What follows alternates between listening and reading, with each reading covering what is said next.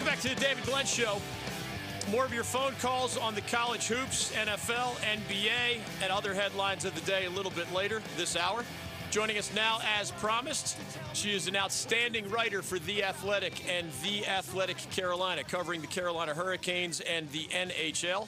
Despite the fact that she recently described Josh Graham's show in the Triad as her favorite show to do as a radio guest. Despite that, we bring back into the program Sara Civian of The Athletic. Welcome back, Sarah. How are you? I'm great, but you know what, DG? You just got to have me on more, and maybe I'll change my mind. Clear, clearly, we all got a test of our jealousy bone and we all failed that test. But no, you're good to all of us out here in sports radio land. I'm just goofing around. But I am willing to have you on more often now that we have so many things to talk about. I mean, holy cow, since we last chatted, the Canes have a Stadium Series game outdoors next year. The David Ayres story has come and gone. There was a trade deadline remake, and we've got to ask you about what all these new dudes mean and why we sent some other people away. Uh, you had the recent players' moms trip. So let's start there because that's kind of fun and less intense. As you spoke to all of these Canes players' moms uh, about how they're enjoying things now, but also some stories from yesteryear, how did they summarize? Like, what is the best part of being a hockey mom before we get to this crazier stuff? Uh, just watching their kids play hockey, um, even today, every day, it never gets old. They said, I mean, I was asking them, I went in a circle just kind of asking, what's the best part of being a hockey mom? And Mrs. Williams said, watching our sons play, right? And everybody just said yes, yes, that. And also uh, Sandy Fleury said just watching the fruits of their labor. They worked so hard for this, and everything finally paying off. She has two sons in the NHL, so she she's was a busy person for a few years there, and it never stops. But she gets to experience like their joy now, and that's just awesome. I've always liked how you blend in like people slash human being angles with all of your hockey knowledge. With that in mind, have you detected because you've met the dads too from the Canes dads trips? Like, is there like if if we love Jordan Martinook as the human Marty party?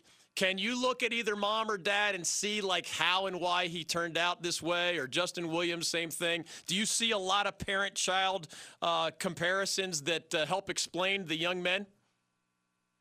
Okay, Mark Martinook is Jordan Martinook. He's his dad, but um, Mrs. Williams, I I asked her when she knew that Justin was special, and she just sarcastically said, like, he had this glow around him when he was born. And she was just like, I'm just kidding. And that was classic Justin. I think they're both pretty sassy. So I enjoyed that. You could definitely see him in her. The Stadium Series game is coming. That is a big deal. We are the first Southeastern market to get one of these NHL outdoor games. I think you used the word relentless to describe the Canes' pursuit of this. Is this mainly a relatively new owner, Tom Dundon pursuit, or like, you know, did it take an army to build that village kind of thing? Well, Gary Bettman said Tom Dundon was relentless. And yes, it was mostly him. I think he pioneered it. He showed them NC State. He was really militant, kind of about because it's important, and he sees how this would be the best tailgate of all time, and the fans deserve it after all they've bought in. You know what I mean? And but at the same time, I was talking to Gary Bettman, and he said NC State has been awesome and very compliant, and this, none of this would have happened without NC State's cooperation. So I think that's important too. Sara Civian, you can follow her on Twitter at Sara Civian. Be nice to her there. Also, find her work at The Athletic oh. and The Athletic Carolina. I know we all deal with a certain level of stuff. You have a you have a weirder, longer list of stalkers and other crazy cheap shot artists. It's really bizarre. I, I, feel bad for you sometimes in that regard. Um, you have had cool stories to, to follow. Like, I love your hockey intensive stuff. But just as someone who is so close to the Canes organization and, and covering it all day, every day, man, you're two years in a row where I think not only have either the storm surge or bunch of jerks or now the David Ayres story, man, the Canes are on like the late show with Stephen Colbert. They're on the Today Show.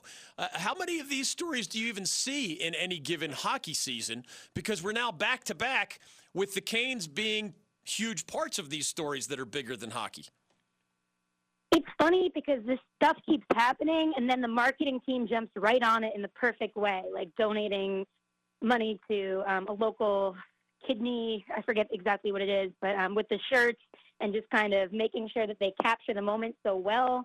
And it's just been, it's like everything's such a whirlwind. But it does seem like this franchise has been blessed with some weird good things the past few years after a decade of misery. So, you know what? They deserve it.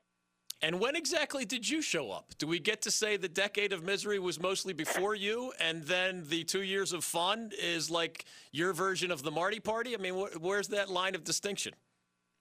Yeah, everyone keeps saying you have no idea what it was like back in the day, like to cover this team, but uh, and then I'm spoiled, and I definitely am, and I it's never a shortage of stories to write about, so that's been awesome. I so I feel like I made the best decision of my life coming here to cover the team. Very but cool. I know that it's not always going to be like this, and that's okay too. That's great to hear anyway. David Ayres was our guest yesterday. What was your favorite quote Oh. from him or your favorite part of his story? Because, man, I was watching on TV. You were there in person. To see his smile through the goalie mask, I played goalie. Like, I didn't even dream of playing in the NHL. The guy's 42 years old, a Zamboni driver, and even gives up goals on two of his first three shots, and yet he still was smiling. I was like, holy cow, this guy gets it. What was your favorite part of that whole extravaganza? I think we were talking to Justin Williams about it uh, a few days ago, and he was kind of laughing about the fact that after the second, and um, Dave had left, let in two goals and two shots. He said, "Okay, guys, I got this, and I could have had the last one." And they're just like, "Okay, man, like, I sure, but it's fine. just do your thing, just have fun." I I love that he was kind of taking it seriously. I mean, of course he was, but at the same time, it's just such a ridiculous situation, and he's trying to be kind of just a normal guy, as normal as he could be. I also love the world tour. I mean, he's like, Right? I don't. How is he awake right now? He's it's hit after hit. He was cool with us yesterday. He even told us off the air, "Hey man, I'm so fried. I'm not sure what I'm going to say. Right? I'm not sure I'm going to understand your questions." But from the Today Show to Colbert to a, whole lot of other media, TV, radio, etc., the David Ayres story has all sorts of tentacles now. Uh, Sara Civian joining us from The Athletic and The Athletic Carolina. What was the most important move at the trade deadline in your eyes as Caniacs had to say goodbye to Lucas Wallmark? And others. Uh, but we say hello to Vinny Trocheck, Brady Skjei, who both made their debuts last night for the Canes, and at some point, uh, another defenseman, Sami Vatanen. I think obviously bolstering the blue line after we're not sure the extent of Pesce's injury, but it seems long term and no Dougie for a while. I I think one more defenseman gone and it's a, a catastrophe. So I think not one but two solid defensemen. Um, the addition of those is absolutely crucial. But at the same time, the second uh, Trocheck got traded, I got a million texts from people that know him just because I went to Penn State and he's from Pittsburgh, and everyone's just saying what a good character guy he is and how it, he's also a good player, obviously, but just kind of you see with that, at, like after every trade the Canes do, and it's kind of like they trade for good people, and that's really important to them. So I I like that. What makes Vinny Trocheck a Rod Brind'Amour kind of guy? Because I've read that a few times, and uh, heck, you and I probably agree with Tom Dundon when he says, you know, the culture of this franchise has a lot to do with that Rod Brind'Amour guy. With uh, a 26 year old centerman, Vinny Trocheck, described by a lot of folks as a Brind'Amour guy, you know, how many branches does that tree have? What does that entirely mean? Well, I guess we can start with face-off. He was he had the best of the game. I mean, you can't like micro obsess over stats of one game, but he had he won 12 and lost five last night. So Brind'Amour's throwing him right out there, and I think that was the most face-offs anyone took in the game. So he rose to that occasion, and that's kind of exciting that Brind'Amour can kind of work with him on that because he was obviously a face-off legend. But that and um, I mean, he's been Jake Gardiner, I think, said he can do it all. And when you look at his game yesterday, he was out in front of the net. He was cycling the puck on the power play. He was doing it all. So I think the two-way game might be what they're talking about. Also, good attitude. Brady Skjei had a little bit of a rough night last night. Given your time covering hockey, What is your best sort of overview for the casual fan when it comes to how long it takes a player to learn a new system? Because I've seen Skjei, and he's a good player. He just looked a little bit like a fish out of water, you know, like somebody who's not really sure what the system is yet last night. But I, I've been encouraging fans not to reach for the panic button just because, uh, you know, that was sort of a rushed thing where I don't even know to what degree he's had any time, practice or video style. Uh, and that's a situation that's likely to get better. But what's that overview in your eyes? Yeah, no, he's been a Ranger his entire career. So you just uproot and you're somewhere else, and then you have to go into a completely different system. But he got better as the game went on for sure, and he led the game in shots. So he tied, but um, I think he, that was important for him to just kind of like start generating some more offense. But um, I think it depends player to player. I mean, we're seeing Jake Gardiner have some of the best games of his career, not his career, his um his Hurricanes career right now. So I think for him it took a few months, but now he's rounding into form, and um, I it's case by case, but I think you definitely have to wait a few games. Sebastian Aho has mostly lived up to that big offer sheet. I'm not sure everybody Oh, understands the Andrei Svechnikov part of this equation. I, I see really interesting nuggets from time to time in your notes at The Athletic, where in some cases, Svechnikov's numbers, even as a guy who's still, I think, technically a teenager, right?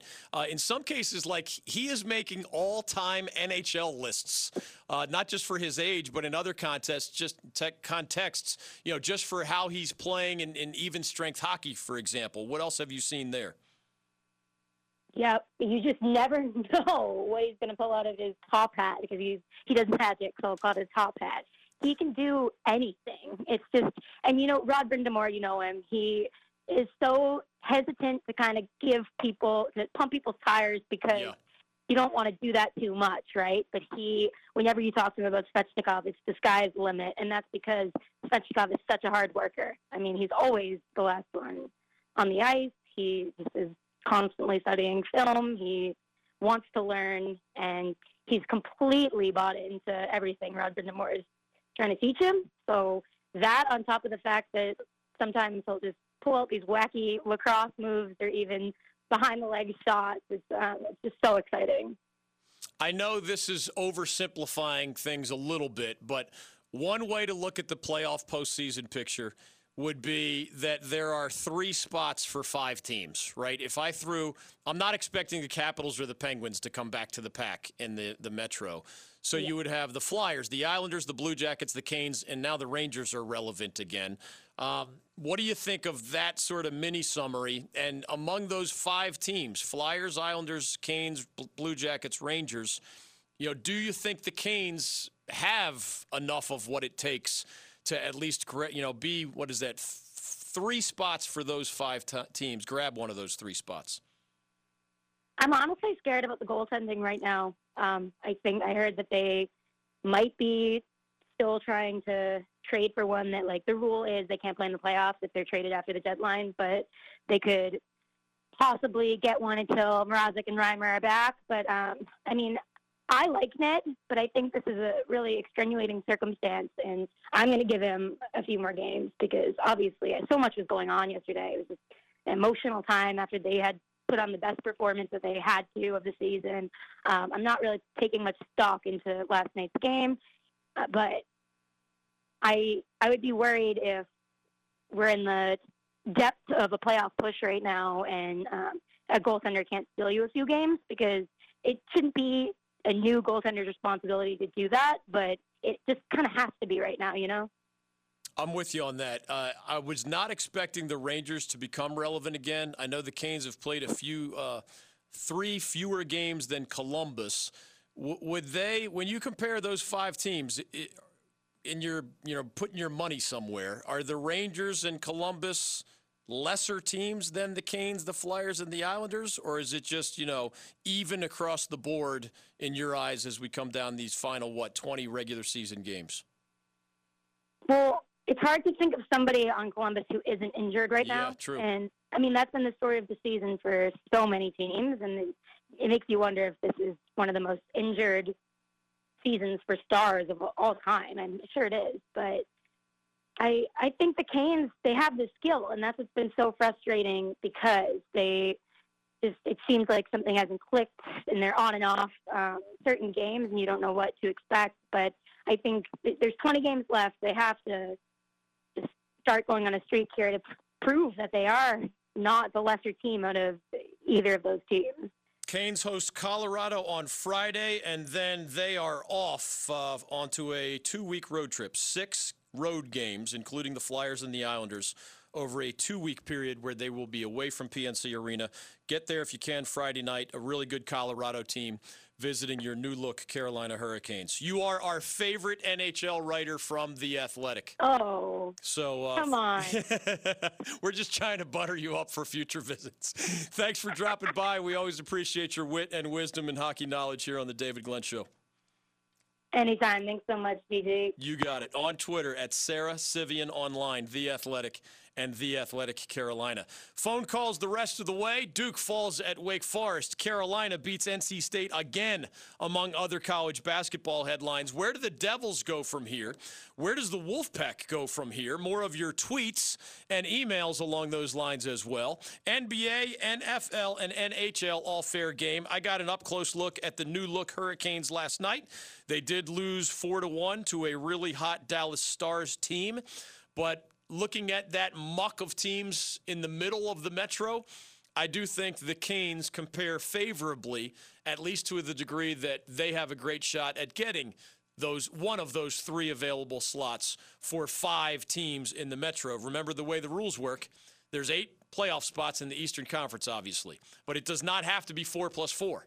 You the top three in every division make it. But if you have lopsided divisions, which is the case this year, you can have five teams from the same division. Y'all know the Capitals are going to get one in the Metro. Y'all know the Penguins are going to get another. You could argue whether they'll be first and second or vice versa, but Washington and Pittsburgh ain't going away. Crosby's back, Ovechkin's for real. They're not going away. That leaves three more spots in the Metro for five teams. The Rangers are relevant again. Columbus is injured and probably dropping, but for now, in the eighth and final Eastern Conference playoff spot, the Islanders are stunningly consistent and don't seem to be fading away. And my hometown Philadelphia Flyers right now are actually third in the Metro, and they've been playing good hockey lately as well. It's a crazy mix. Health does matter. Columbus is falling in that regard. The Canes are in danger to a degree in that regard. But it's it's fun, as Sarah said, after a decade where the Canes were mostly irrelevant. This is the second year in a row there where they are plenty relevant, both on the ice and for reasons like the storm surge bunch of jerks, and most recently, the David Ayres story. 1 800 849 2761. Questions and comments and complaints are all fair game. What should the Wolfpack fans be looking for the rest of the way? Part of it has to do with your own team and how it's playing, of course. But part of it has to do with things beyond your control. That story and more of your phone calls, 1 800 849 2761, next on The David Glenn Show. Roy Williams, welcome back to the David Glenn Show. Last year, Two Chainz came walking by, and he reached his hand down and uh, shook my hand and said, Two Chainz. And about five seconds after he walked away, I said, I missed a great opportunity. I should have said three rings. Wanna? That's a. Keep it here on the David Glenn Show. That's a vibe. Without getting emotional, it's tough when uh, you try really hard and focus and try to give everything you have. And even though the coaching staff, we say that you can give more, but it's tough on the guy. I was really happy for them. Yeah, I'm happy for myself and all that kind of junk too, but I was really happy for them to. Uh, yesterday's practice was ugly to start, and I chewed them out, and then we got better and better and better. And I told them that at day at shoot around. Uh, that at the practice end of yesterday, I felt a lot more comfortable. Welcome back to the David Glenn Show. A little Roy Williams for you. Last night, it was Wake over Duke in Winston-Salem. It was Carolina over State in Chapel Hill. Where do the pack? Where does the pack go from here? Where do the Devils go from here?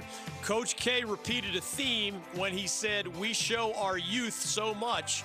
After 28 games, you'd hope we would be and play older by now." But we were not that tonight. Devils were up nine with a minute and a half to go in regulation. They let that get away, and they lose ultimately in double overtime, 113 to 101. The stars for the Deacs included Brandon Childress, but really all five starters did really good things. Thanks to Danny Manning for dropping by earlier. As we go to Pat in Chapel Hill and other phone calls on the NFL, NBA, NHL, and a whole lot of college basketball headlines of the day. Carolina's stars in that sweep of state at least last night in Chapel Hill, the stars were freshman point guard Cole Anthony, 19 points, five rebounds, five assists, a couple of steals, seven for 12 from the field. That means he's not shooting recklessly. That means the Heels are not running late in the shot clock, so they have to ask Cole Anthony to make something out of nothing time after time after time. That's been a recipe for disaster to this point, and a big reason why the Heels are 11 and 17 at this stage and dead last in the ACC despite the win, 4 and 13 in conference play. Christian Keeling was really good off the bench. Garrison Brooks was really good in the post 30 points, nine rebounds. The Wolfpack is not a great post team. The Wolfpack is not a great rebounding team. Florida State exploited that. Carolina exploited that. It, you, you get to the free throw line more when you have more traditional post players and guys who like to drive to the bucket. Who gets to the foul, foul line the most? Winning teams get there a lot. Driving perimeter players get there a lot, and true post players get there a lot. The Seminoles did that to the pack one way.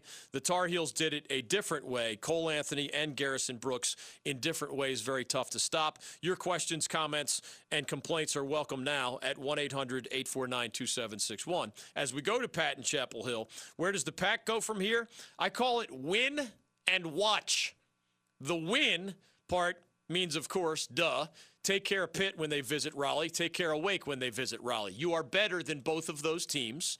You showed how good you can be by beating Duke by 22 points at PNC Arena. Jeff Capel has a well coached Pitt team, but it's not overflowing with talent. And Danny Manning has a Wake team that has beaten Duke and Carolina, but at your place. If you really think you're an NCAA tournament team, and I think the pack is, you got to beat Pitt and Wake at your place. Even if you lose at Duke, which would be no embarrassment, you still have five quad one wins. You would show up in Greensboro with a good chance to punch your ticket with more victories there to the NCAA tournament. Missing the NCAA tournament twice in your first three years would have Kevin Keatts' program painted one way. Making it two of your first three years after making it a couple years in a row at UNC Wilmington, that paints Kevin Keatts as a guy you expect to see in the big dance. And I know life on the bubble can be nail biting, but the reality is if you figure out a way to get it done, you already know State has a good recruiting class on the way, and Kevin Keatts would be able to pitch to even future recruits for further down the road. Yeah, man, I go to the NCAA tournament all the time. The different feel of back to back NIT trips compared to, yeah, I made it in my first year, I made it in my third year, I barely missed it in my second year. It's not night and day difference, but y'all know, you know, perception can be reality. And for Kevin Keatts to build this program where he wants to take it, more Florida State like, as he said, more length, more athleticism, more transition, more depth. He doesn't have that right now. The only way you can recruit at the level that Leonard Hamilton has recruited over the last decade or so is to convince the next generation of recruits that, yes, we're going to be a regular NCAA tournament participant this next week and a half. Obviously, huge for NC State. And for Duke, where do you go from here? You got to get back to what Coach K says is playing as an older version of yourself. I mean, he's not even using some of his veterans. When Duke lost at Wake, that was 50 minutes of basketball, 5 0. Veteran big guy Jack White played one minute. Veteran big guy Javin DeLaurier played four minutes. So the theoretical Blue Devils, who were a mix of four talented freshmen, but a bunch of experienced guys, well, not the way K's using his rotation right now. I mean, it was Matthew Hurt, another freshman, getting the most minutes off the bench. It was Vernon Carey Jr., Wendell Moore Jr., and uh, Cassius Stanley. Three of your five starters were freshmen. Tre Jones is only a sophomore. That's a lot of youth. And now Coach K has said it four different times.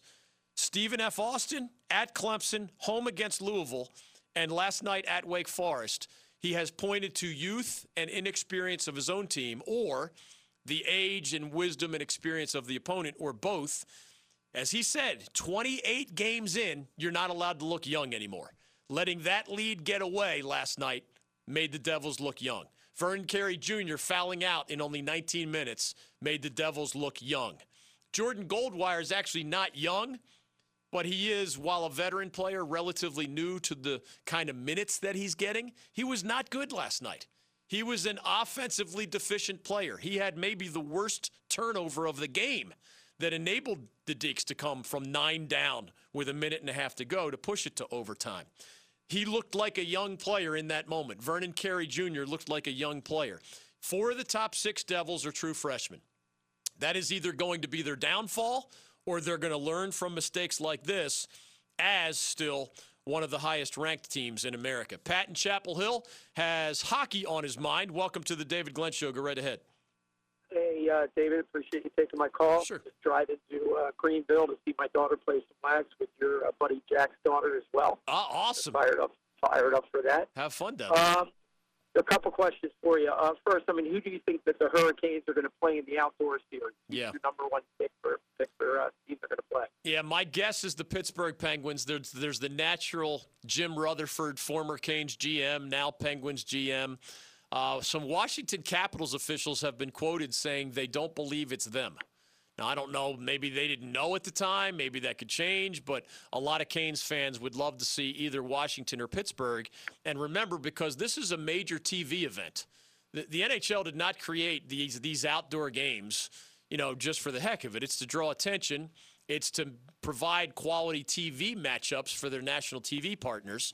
So I don't think you can give the Canes, who are a smaller market, non-traditional market franchise, I don't think you can give them just anybody and expect the hockey fans of North America to automatically tune in just because it's an outdoor game at a college football stadium in Carter Finley Stadium. So I'm hoping Penguins. Um, I haven't seen enough to completely close the door on Capitals, and those two jump out, I think, as two of the better options for TV purposes. Cool. And my second question is, I have a bar in Chapel Hill, as you're aware of, Yes. and I've always wanted to hang a Duke jersey in there or a state jersey just because of the history of Carolina basketball. And my Carolina buddies are telling me, no way. I was thinking of getting the jersey of the, you know, the new anniversary jersey of Carolina, have Roy sign that, get the Duke, have Coach K sign that, back to back up in the bar. But my friends from Chapel Hill are telling me, no way. What do you hmm. think of that? See, I- I'm more of a Renaissance man like you are, Pat. Some people just can't get over that petty, narrow minded rivalry stuff. Now, if I remember correctly, you're kind of a transplant. So you are in Chapel Hill, so you're surrounded by that lighter shade of blue. But it's not like you grew up with light blue on the walls of your bedroom or anything, right? Correct. All right, so I say let him eat cake, man. If Pat in Chapel Hill wants to have his, uh, Darren, have you been to that man cave? Yeah, on the tailgate tour. It's a hell of a man cave, man. It's one of the best man caves I have ever seen. I say you and your lovely and talented wife are the only opinions that matter. And if your boys want to give you a hard time, let them give you a hard time. That is your man cave, my friend. You handle it the way you want to handle it. Okay, appreciate it, man. Have a good day. You got it. Support from afar from the host of the David Glenn Show. You on board with me there, Darren? I get the vibe. I mean, when you when you hang Yeah, but around I mean, Duke people, they don't want to see light blue anywhere. Right. When you hang around Carolina people, they don't want to see royal blue anywhere. Pat's man cave, by the way, is multi-dimensional. I mean, that dude has traveled the globe. I don't even know if there's anything left on his sports bucket list. I get paid to do this, and I think his travels are more interesting than mine. It's ridiculous. And for what it's worth, in any other sport that's featured in the the the, the garage, bar, man cave, hybrid, whatever you want Yeah. to refer to it as, uh, I don't think there are heavy allegiances in Oh, any a- other sport, right? I mean, those it's a pretty- potpourri of colors. Yeah. It's a potpourri of like minor league, major league. It's a potpourri. It's not like I mean, he's based in Chapel Hill. I believe he's he would describe himself as fond of the Tar Heels. Can we say that? Yeah, I He think a- so. he, he had a lot of pe- he had a lot of Carolina people at his big tailgate tour victory, uh, whatever that was, a couple years ago. Yeah, including former UNC football players that were there, and I think that was that the day that Nick Weiler delivered the the the cleat that was on his foot that kicked the game winner. against Florida State. Nick Weiler hit the field goal, and then was that a temporary donation to the Pat Man I don't Cave? know. It might still or be hanging still hanging there? I don't know. I mean, there were Carolina athletes and former athletes there. There were um, there was light blue in other rooms of the house. I remember as we were giving away the tailgate of the week prize. Um, but I've seen him root for Wake Forest. He's going to ECU to root, root for the Pirates. Didn't he just say that? I mean, clearly he is a renaissance man when it comes to his sports allegiances. I don't know. Just because you live in Chapel Hill, you're not supposed to have any royal blue anywhere in that room? How many colors do you think were in that room? We have photos at bigtailgatetour.com. There, there's there are helmets from schools that aren't even in this state. Yeah. Right? I mean, you're going to get Old minor league He's probably got like Ohio and- State and Michigan represented in there Yeah. somewhere. He probably got Alabama and Auburn represented in there somewhere. It's it's fantastic. I don't know how. Is aren't there TV shows that display like the unforgettable things that you can encounter on your sports travels? I know there's a travel network and there's all sorts of sports networks. Yeah, there Is there has, a sports there has travel to be, show? There has to be. If so, Pat in Chapel Hill's got to be featured there, man. Make sure we put his wife on the screen a lot more than Pat, you know, just to boost ratings. He knows I'm just goofing around. 1 800 849 2761. Three great guests in the books. Last call for phone calls on the other side. College basketball is front and center. March Madness is on our doorstep. It's also a huge day in the National Football League. If the players' vote goes the way many think it will, we are guaranteed 11 more years of labor peace in the most popular sport in America. More on that and what's going on at the NFL Combine in Indianapolis. Meanwhile, I have never seen this before, although I've gotten some tweets and emails that suggest it has happened at least once or twice. There is a top level professional sports team that right now is offering to pay for the public transportation costs of its fans traveling to and from its home games. And this is not just for season ticket holders. This is for anybody who's willing to take public transportation to and from this top level pro sports team's games. More on that story, what team it is, what sport it is, and some of the other details with a last call for your phone calls 1 800 849 2761. Next on The David Glenn Show. The head devil, David Cutcliffe. You guys have a unique ability to, to just do it right. You know, all the fans are always going to defend their programs, and they should. Sometimes we all make somebody at another program mad or angry, but you guys are very fair to everybody. The David Glenn Show.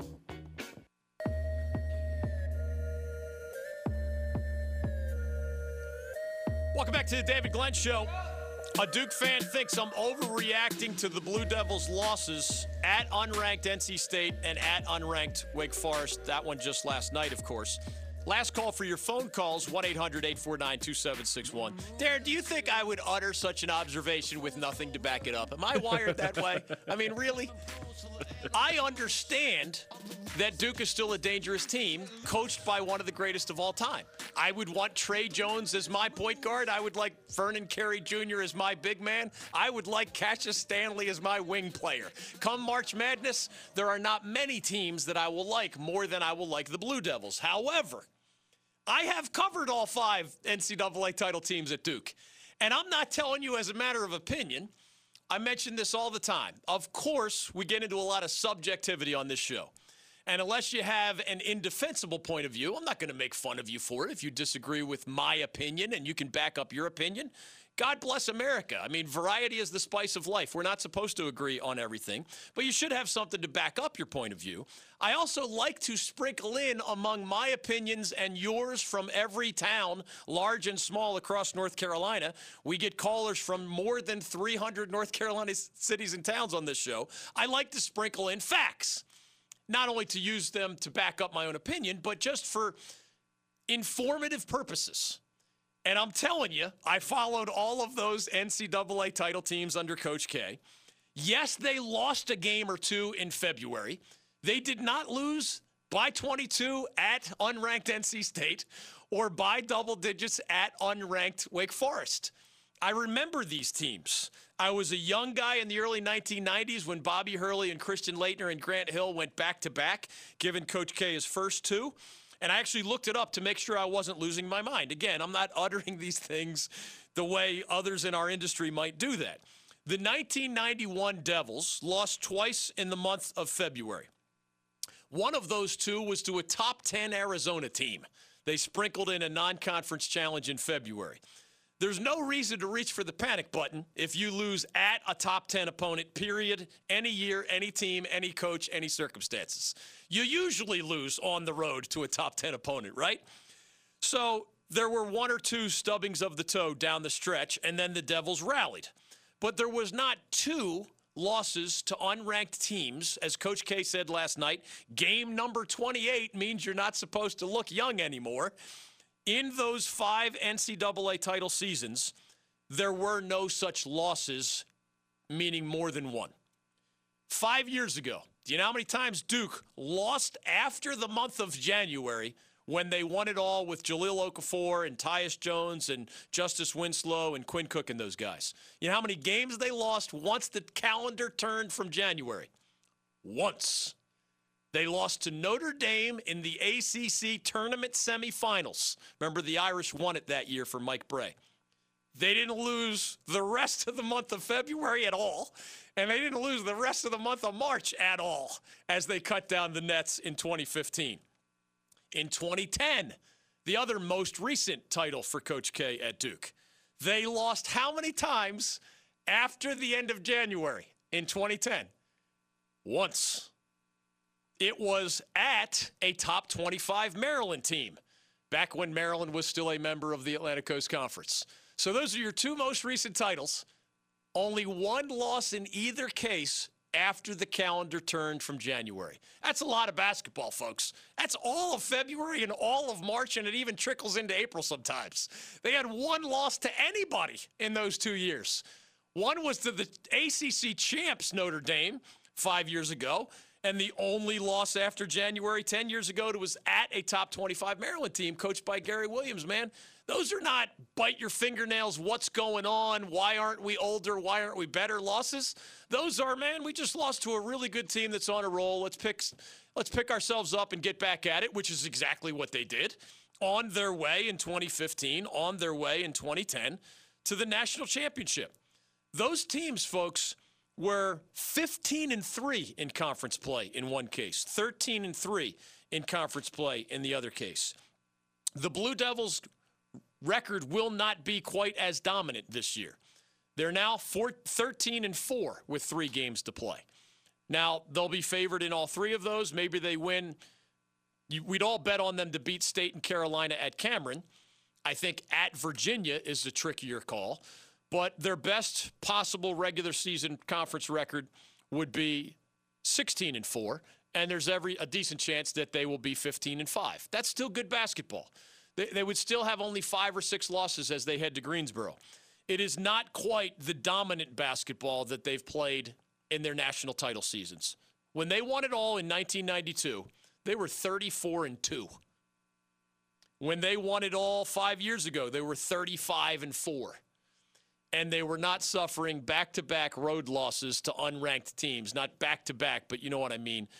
At NC State, at Wake Forest, within a span of a couple weeks. Those are just uncharacteristic Duke losses by Mike Krzyzewski's championship standards.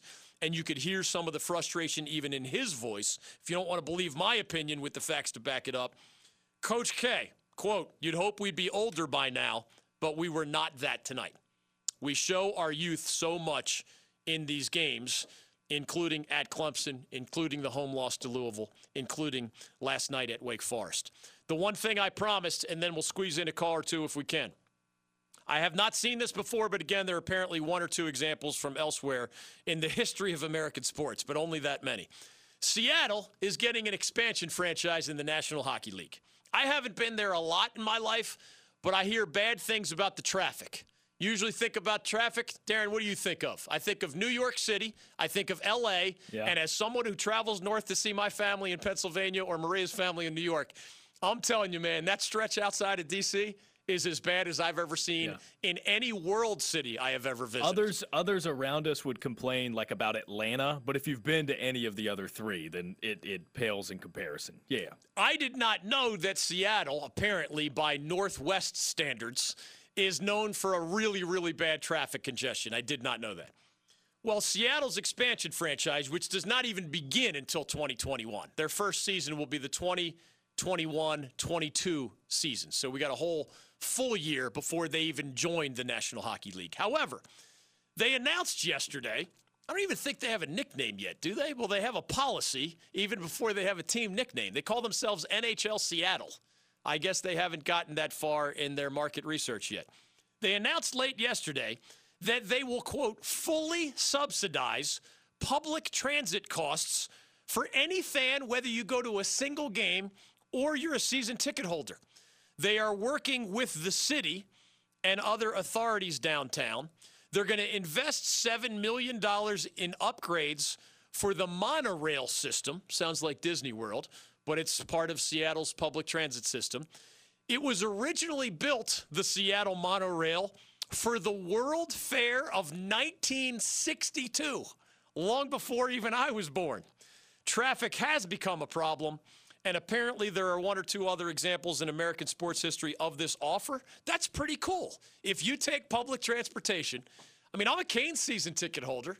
I don't take public transportation to games, but that would be pretty cool. 41 home games each direction. I'm getting everything paid for, and I don't have to worry about parking either.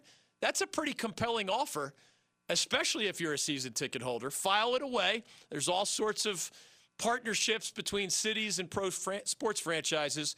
This is taking it to the next level. We'll see how many others join that fight. NHL Seattle, the latest to add its name to that list. Final thoughts and TV picks as we come down the stretch next. I believe it is the NBA's turn in the line dance. And I don't think they can dance. I don't think they can dance as well as DG dances, and I'm only a three or a four. The David Glenn Show, weekdays at noon.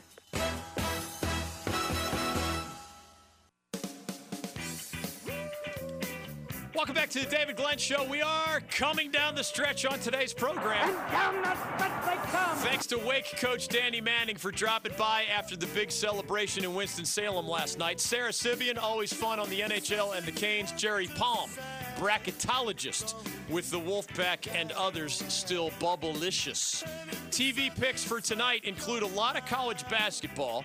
If the pro game is more your flavor, you have an ESPN NBA doubleheader. Grizzlies at Rockets early, Celtics at Utah late. College hoops options, man. You got St. John's Villanova and Georgetown Marquette in the Big East. You got Rutgers Penn State and Maryland Minnesota in the Big Ten.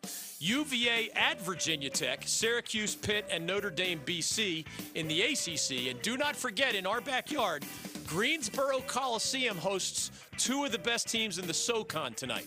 So it's Furman at UNCG. Shout out to James Dickey and the other seniors. It is senior night for the Spartans. Enjoy those games. We'll see you tomorrow on The David Glenn Show. Mr. President Barack Obama, welcome to The David Glenn Show. How are you? David, it's great to be on. It's wonderful to, to talk to the folks in North Carolina.